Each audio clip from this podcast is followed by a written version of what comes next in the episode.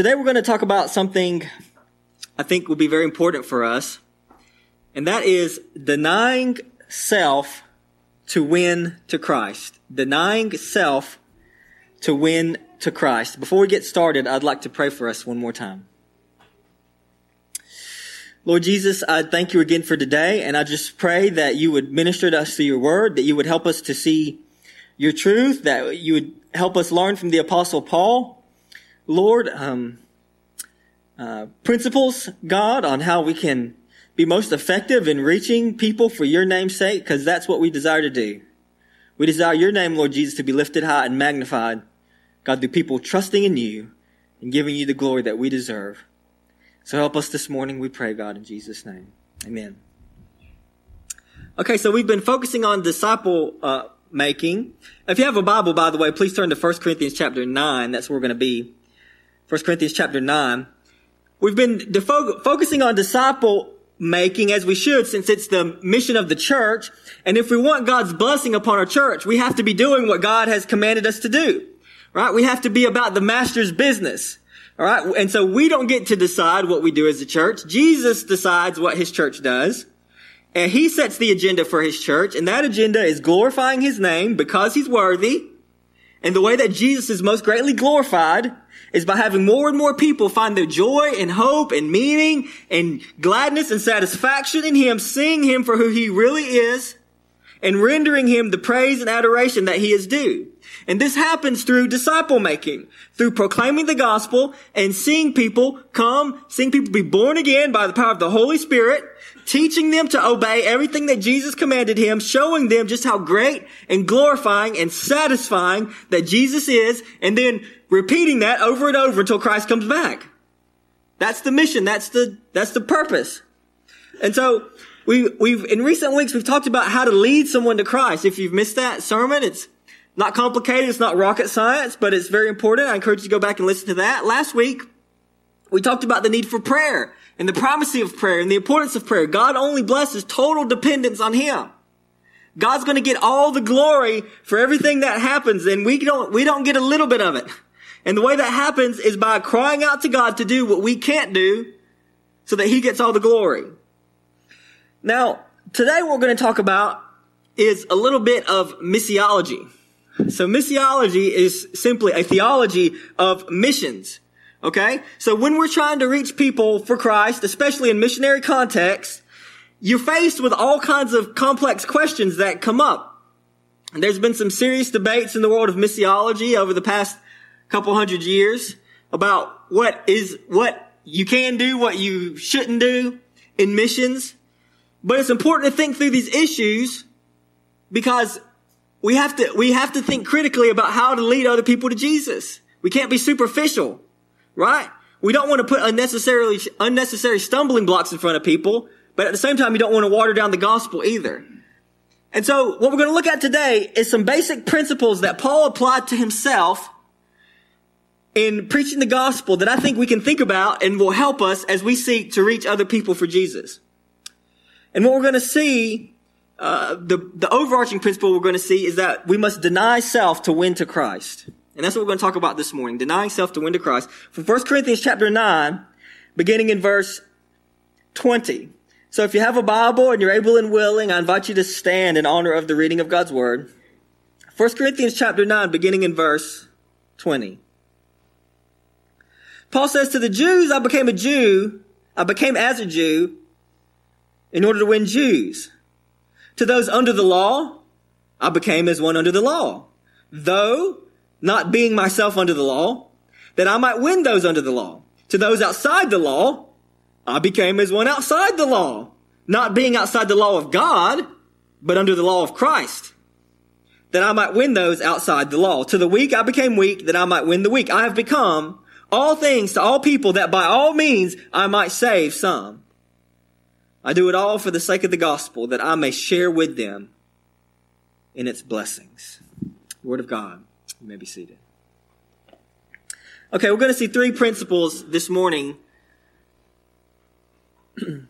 Missiological principles. Number one, to reach others, we deny freedoms. To reach others, we deny freedoms. Number two, to reach others, we embrace different. To reach others, we embrace different. And number three, we, we reach others to share blessings. We reach others to share blessings. First, number one, to reach others, we deny freedoms. To reach others, we deny freedoms. So don't forget that the great controversy in the early church was a missiological one. Okay? How should the gospel be proclaimed to Gentiles, to non-Jews, right? And what does it require of them? So the Jews constituted the Old Testament people of God, right? They received the promises that God chose Abraham. He didn't choose anyone else. He chose Abraham and said that through your offspring, all the nations of the world will be blessed. Almost the entire Old Testament deals specifically with one people, with one nation, the Jewish nation. They're the Old, they received the law. They're the Old Testament people of God. And so the great question in the early church was that how is it? How is it that a non-Jew could obtain access to the blessings and promises of God without becoming a Jew? That was a serious problem. That was the great question for the early church.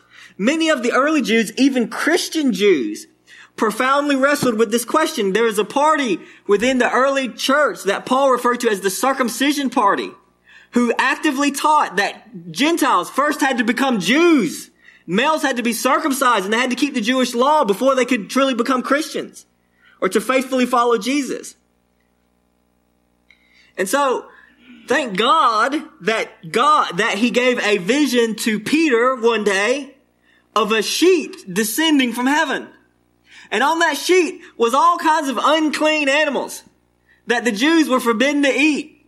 And the voice from heaven, this is a good word right here. Rise, Peter, kill and eat. You know, God tells you to eat, you eat, alright? Rise, Peter, kill and eat. And then, but Peter says, no, Lord, nothing unclean has ever entered my mouth. And so Peter is a faithful Jew. He's a devout Jew. Nothing unclean had ever entered his mouth. But then the voice said this, what God has declared clean, you don't call common. And then what happened at that moment? Men sent from Cornelius, a Gentile, knocked on the door. And Peter understood that God, by the vision and through the Spirit, was telling him that God is now calling Gentiles clean. And what God has called clean, you do not call uncommon. You do not call common. And so, it turns out then that through Jesus Christ, a Gentile doesn't have to become a Jew to be saved, but all people, Jews and Gentiles alike, are saved by grace through faith in Jesus Christ. And this was anticipated by Jesus himself, who said that it was, it's not what goes into a man's mouth that defiles him, but what comes out of his mouth that defiles him. Because your sin comes out of your speech. It's usually the first place it comes out. So the sin comes out of speech, and that's what really makes you unclean. And Mark, in Mark, when he shares this story, he, he makes this editorial comment where he says, thus Jesus declared all foods clean. And so the early church understood, and Jesus himself understood, that, that he was, even though Jesus himself was a Jew, and even though Jesus himself kept the law, Jesus understood that his work, when it was fully accomplished, would essentially it would essentially fulfill the Old Testament law so that it's no longer required of those who believe in him. And Jesus himself understood this and anticipated this. But of course, this was a hard pill to swallow for Jews who for millennia found their religious and cultural identity in keeping the law, right? We have cultures, we have traditions, and they're so deeply ingrained in our hearts and in our minds that sometimes it's hard to discern between breaking a tradition and sin. So sometimes someone does something that you're not used to and you just think it's flat out wrong when it's not even in the Bible. But it's so ingrained into you because of who you are that you just, it's, it's just, it's culturally, uh, it's, it's, it's just culturally, uh, you can't touch that, you can't go there that you, you, you, you feel that way. You feel, you have a strong inner revulsion. Well, this is how it was for the Jews, right? When you have been taught your whole life that eating clean food is an act of obedience to God, and that eating unclean food is an act of rebellion against God, you would have a hard time eating bacon post-resurrection too. You just would. And Paul, having received a revelation from Christ, having thought long and hard about these issues, he, he, he knows in Jesus that all foods are clean, that one does not have to keep the strictures of the Old Testament law to be saved. But what, what does he mean then when he says to the Jews, I became as a Jew in order to win Jews? Well, at least one thing it means is this. It means that when he was trying to share Christ with the Jews, even though he did not have to keep the law, he kept it. If he was around a Jew, he would keep the Jewish laws. He would eat kosher food. He would keep the Sabbath. He would offer the sacrifices. Right? If, if, if, if Paul was trying to share the gospel with a devout Jew and he was invited to a picnic, he wouldn't bring a BLT. He just wouldn't. Because the Jew would be so offended, so grossly offended by Paul's breaking of the law that they would no longer be able to hear anything else he has to say. And so what does Paul do?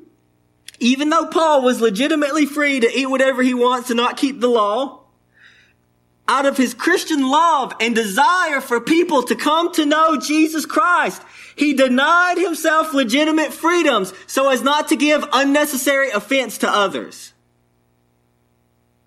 in a day when everyone, what, what, the, what everyone wants to do today is demand their rights.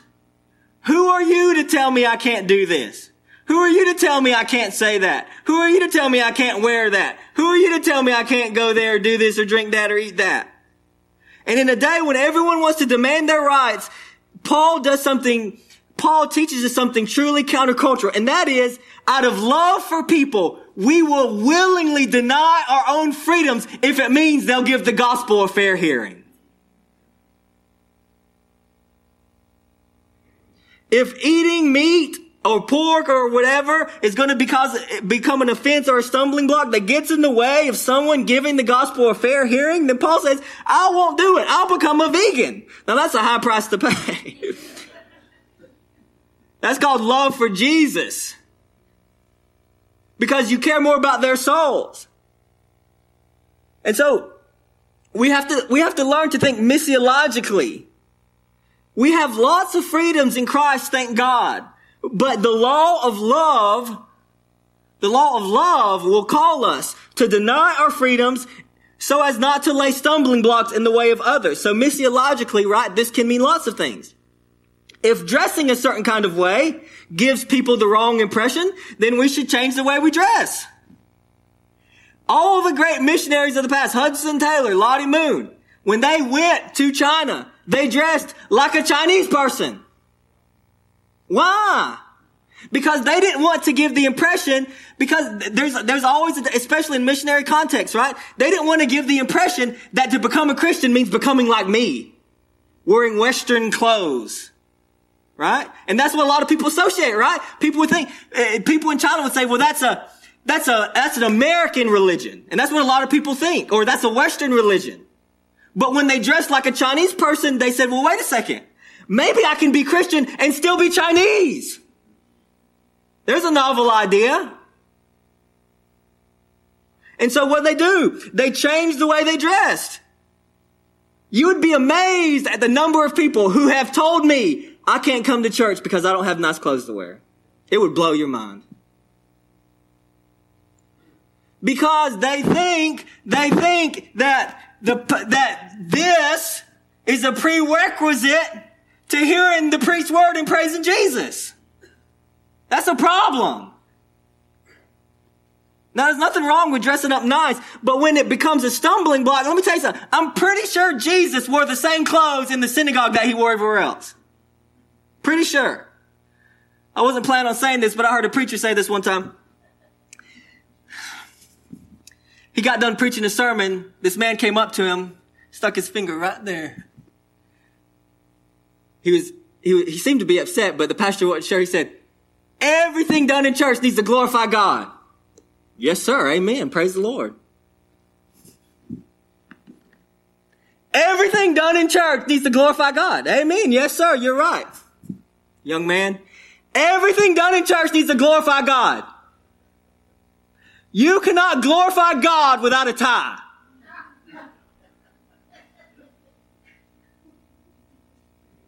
And then the preacher said, Well, I guess Jesus was out of luck. Because Jesus never wore a tie.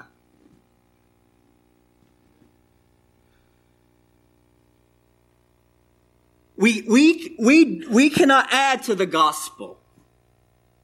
We just preach the gospel. So we got to think missiologically, right? You know, some, some of these big TV preachers live in a million dollar home. Well, it's hard to preach the gospel to a poor person if you live in a million dollar home. So maybe you should sell the house, live simply, give more, and then you, you'll be more, you, you'll be able to share the gospel.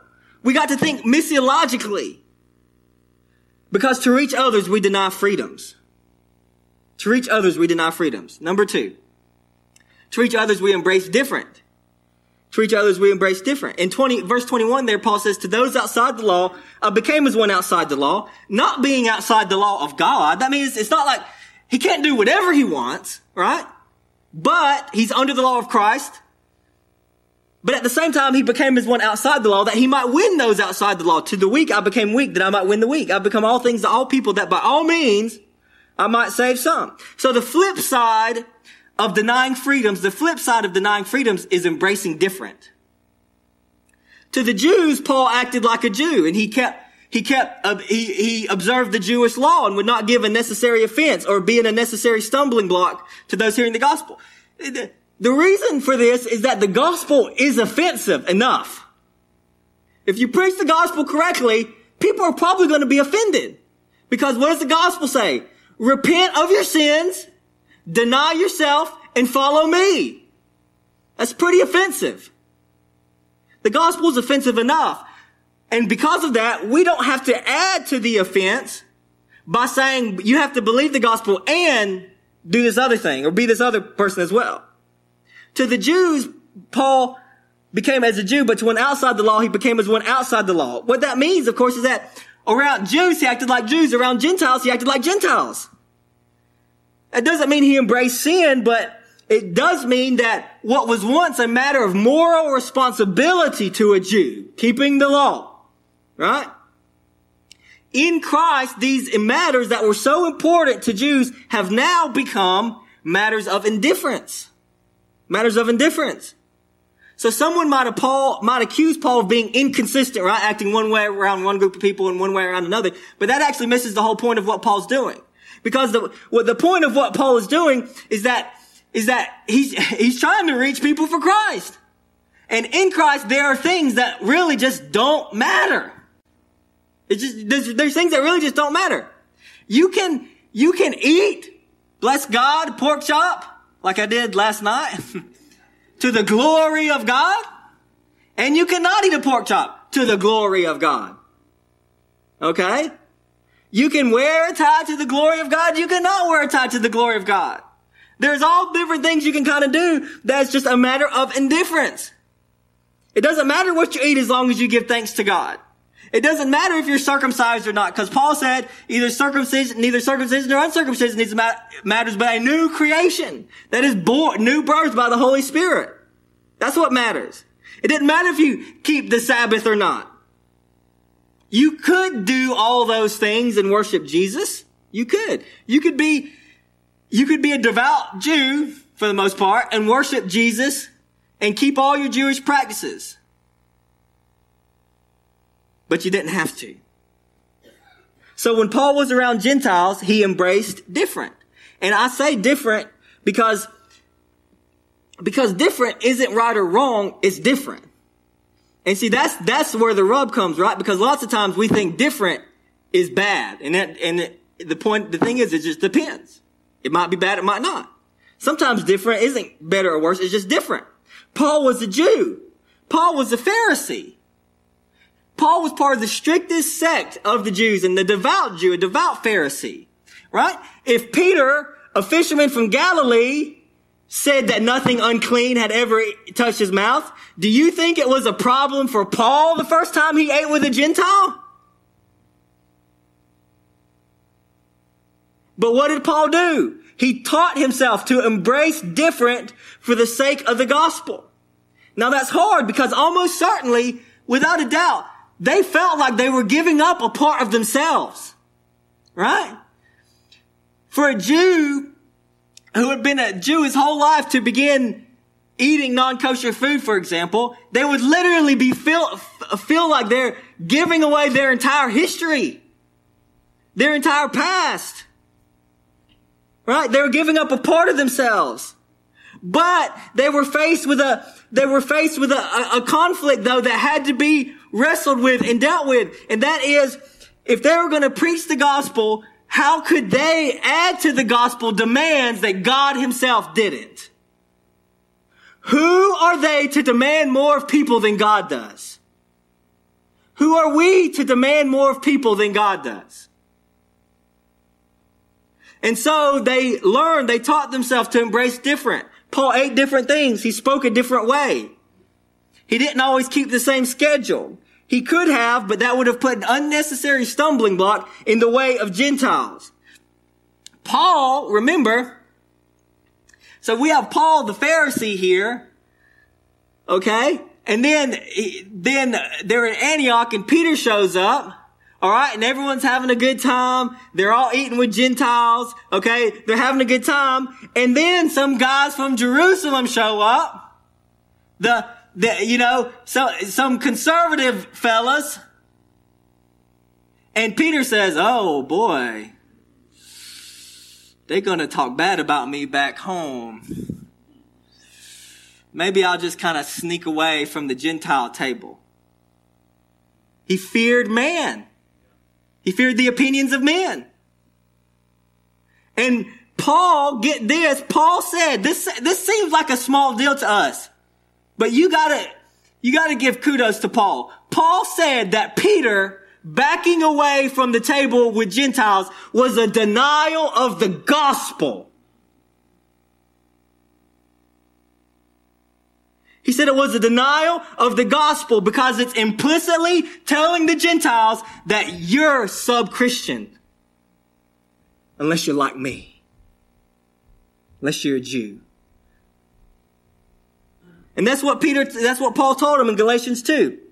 When I saw their conduct, verse 14, was not in step with the truth of the gospel, I said to Cephas before them all, if you, though a Jew, live like a Gentile, not like a Jew, how can you force Gentiles to live like Jews?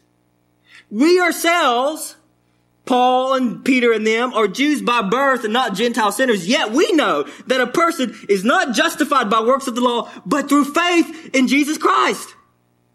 So we also have believed in Christ Jesus in order to be justified by faith in Christ and not by works of the law, because by works of the law, no one will be justified. So the burning question for us is that, is where do we unwittingly add to the gospel? I don't think nobody, I don't think anybody does it intentionally. But we do do it and we have to think about it. We have to think about cultural differences. Now, culture, cultures are not above critique. Just because something's a cultural difference doesn't mean, oh, well, that's just what they do. It's okay. I'm not saying culture is above critique. The Bible always critiques every culture. But at the same time, we have to do the hard work of thinking critically about what is a matter of indifference and what isn't. And, and then we have to apply those principles so that we're careful not to add to the gospel demands that God doesn't. You know, to make a controversial possibly point, church, uh, uh, music is a good example, right? Churches are notorious for worship wars. But that's why it's so important to keep perspective. Did you know that there was a day when it was unthinkable for people to have, to play the piano in church? because piano was considered a bar instrument. You seen the old western? It was considered a bar instrument. I don't know a church that doesn't have a piano. But what is what was that? It was a cultural thing. Right? Did you know that there was a day when they when Amazing Grace was a new song? People had to learn it. Aren't you glad they did? And so, you know, Jesus didn't sing any of the songs we sing today because he didn't speak English. And so there are new songs that are bad, and there are old songs that are bad. Go flip through a hymn book. Read some of the songs. They're not all good. Some of them are bad. Old songs that are good, and there's new songs that are good. If we were preaching the gospel in Africa, I would say, let's write some gospel centered, Christ exalting new songs in your language so that you could praise God in your heart, in your mind for you. Every generation has to be faithful for themselves to seek God. We can't live, I mean, we, we learn from traditions, we keep traditions. Traditions aren't necessarily bad, but at the same time, we can't, we can't fall in love with traditions to the exclusion of the gospel. We, and my point is that we should think missiologically, not just in Africa, but we should think missiologically right here in Dodge County. Why? Because 80% at least of the people in Dodge County are lost and going to hell.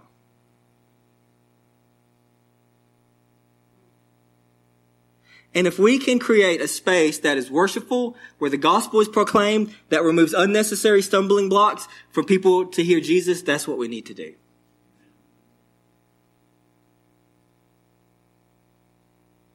And that means we might sometimes have to do and hear things that might not be our favorite. But I really believe this. If a Pharisee can learn to glorify Jesus eating a pork chop, I can learn to glorify Jesus singing a new song. Because we must deny ourselves to win to Christ. To reach others, we must embrace different. And sometimes different is just different. Paul, I imagine, Paul, he would have been more comfortable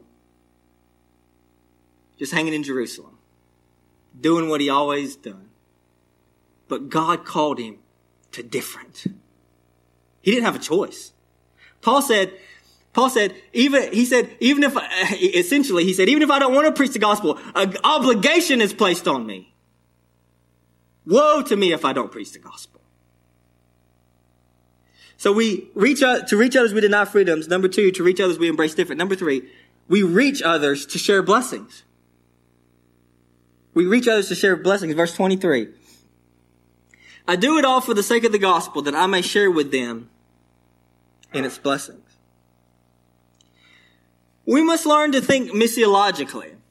We might not be missionary strictly speaking. I do think it is important to maintain a, not everybody is a missionary strictly speaking. I think it's important to maintain the distinction that there are, there is a special call to cross-cultural missions.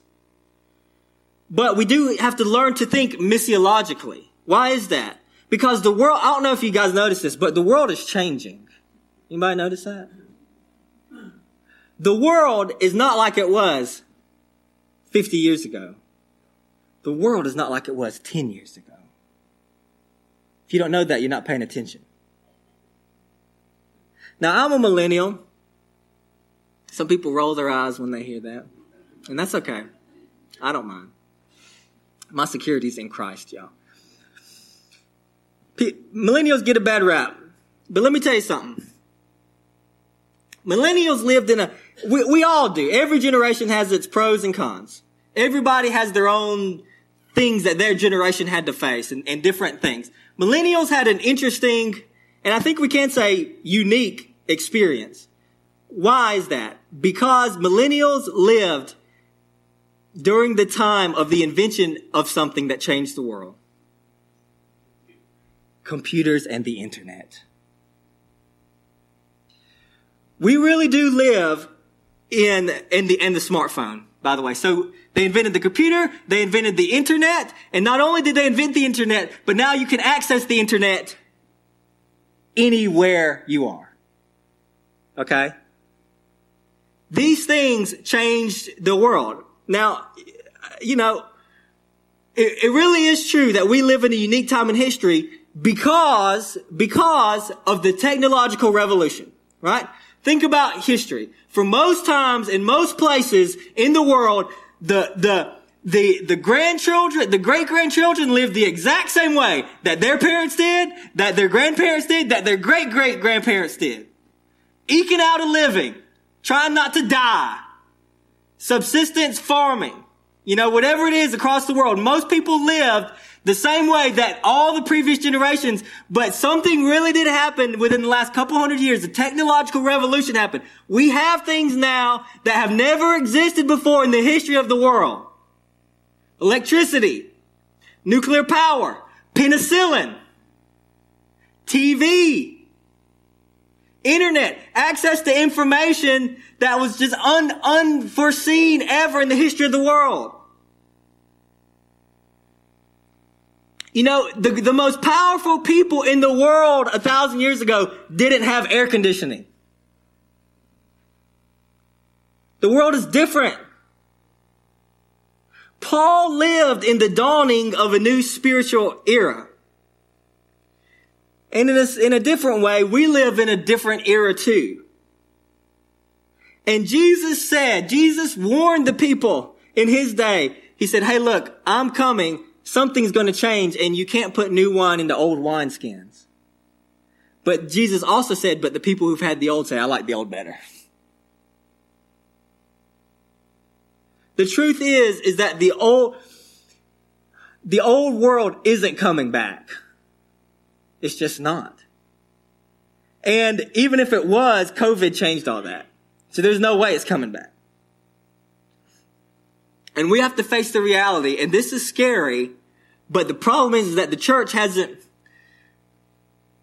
we haven't been quick enough to adjust to what's happening right before our eyes. But the truth is, is that we have generation now that is more influenced by what they see on a screen being produced by people thousands of miles away. And they're being more influenced by that than by their own parents in their own household. Do you see what I'm saying? Are you tracking with me? You could have somebody raised in your own household and they're being more influenced by some person who, guess what? They have, a, they have their own agenda for your kids. And they are flooding their screens and their mute and their earbuds with what they want your kid to know. And you have no, and you better start exercising some control over it if you haven't. We just live in a different world. And we got to learn to we got to learn to adjust. We got to learn to work in it. We must, beca- because the world is different, we have to become missionaries in our own backyard. You know, Lottie Moon could have went to China and she, and she could have said, man, I'm tired of all these Chinese things. Just so aggravating. I don't like it. She could have said that. Or she could do what she actually did and said, I love these Chinese people and I'm going to reach them for Jesus. Right? And so here's what we could do. And, and, and yeah, I poke at millennials too. We can poke at, we can poke at millennials or, or Gen Z or whatever and say, you know, I don't, I don't like that right there. I don't like what they do. They got a bad attitude. And I can sit there and complain about their generation or I can try to win their generation for Jesus. So we got to decide what we're going to do.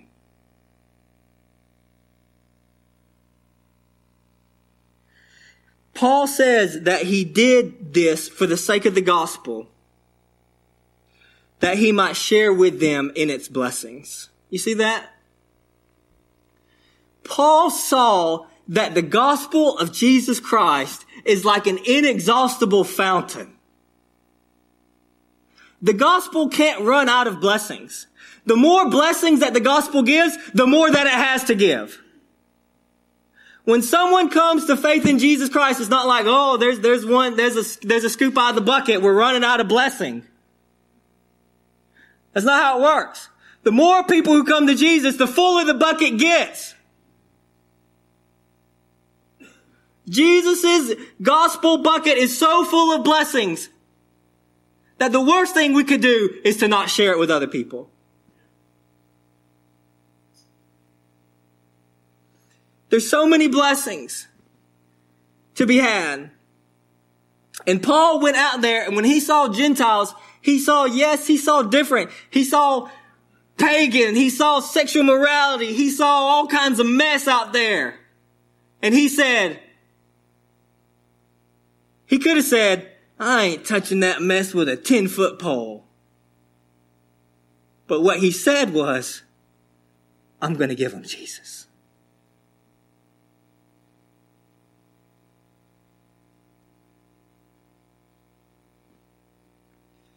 Lost souls missing out on the blessing of the gospel. So if there is something that we can do that does not compromise the gospel,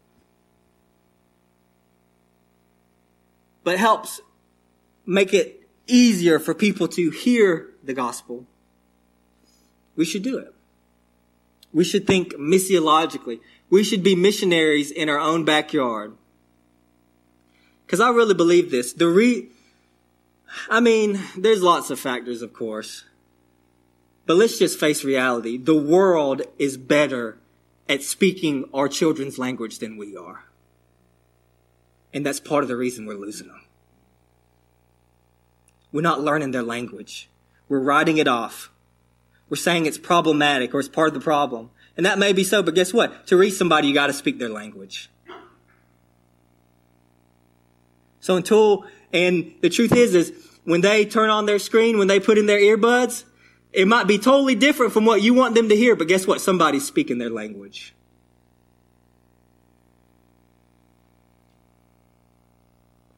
We need to learn to think missiologically. We need to learn to speak people's language so that they can hear the gospel and believe it and be saved. Why? Because in the gospel, there's more than enough blessings to go around.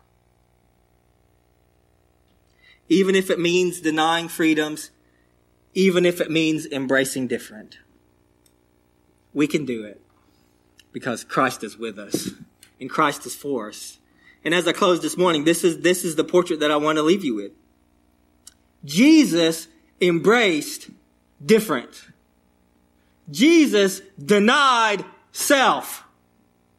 Jesus came down from, from heaven, worshiped by angels to be spit on by men. For you, and for you, and for you, and for you.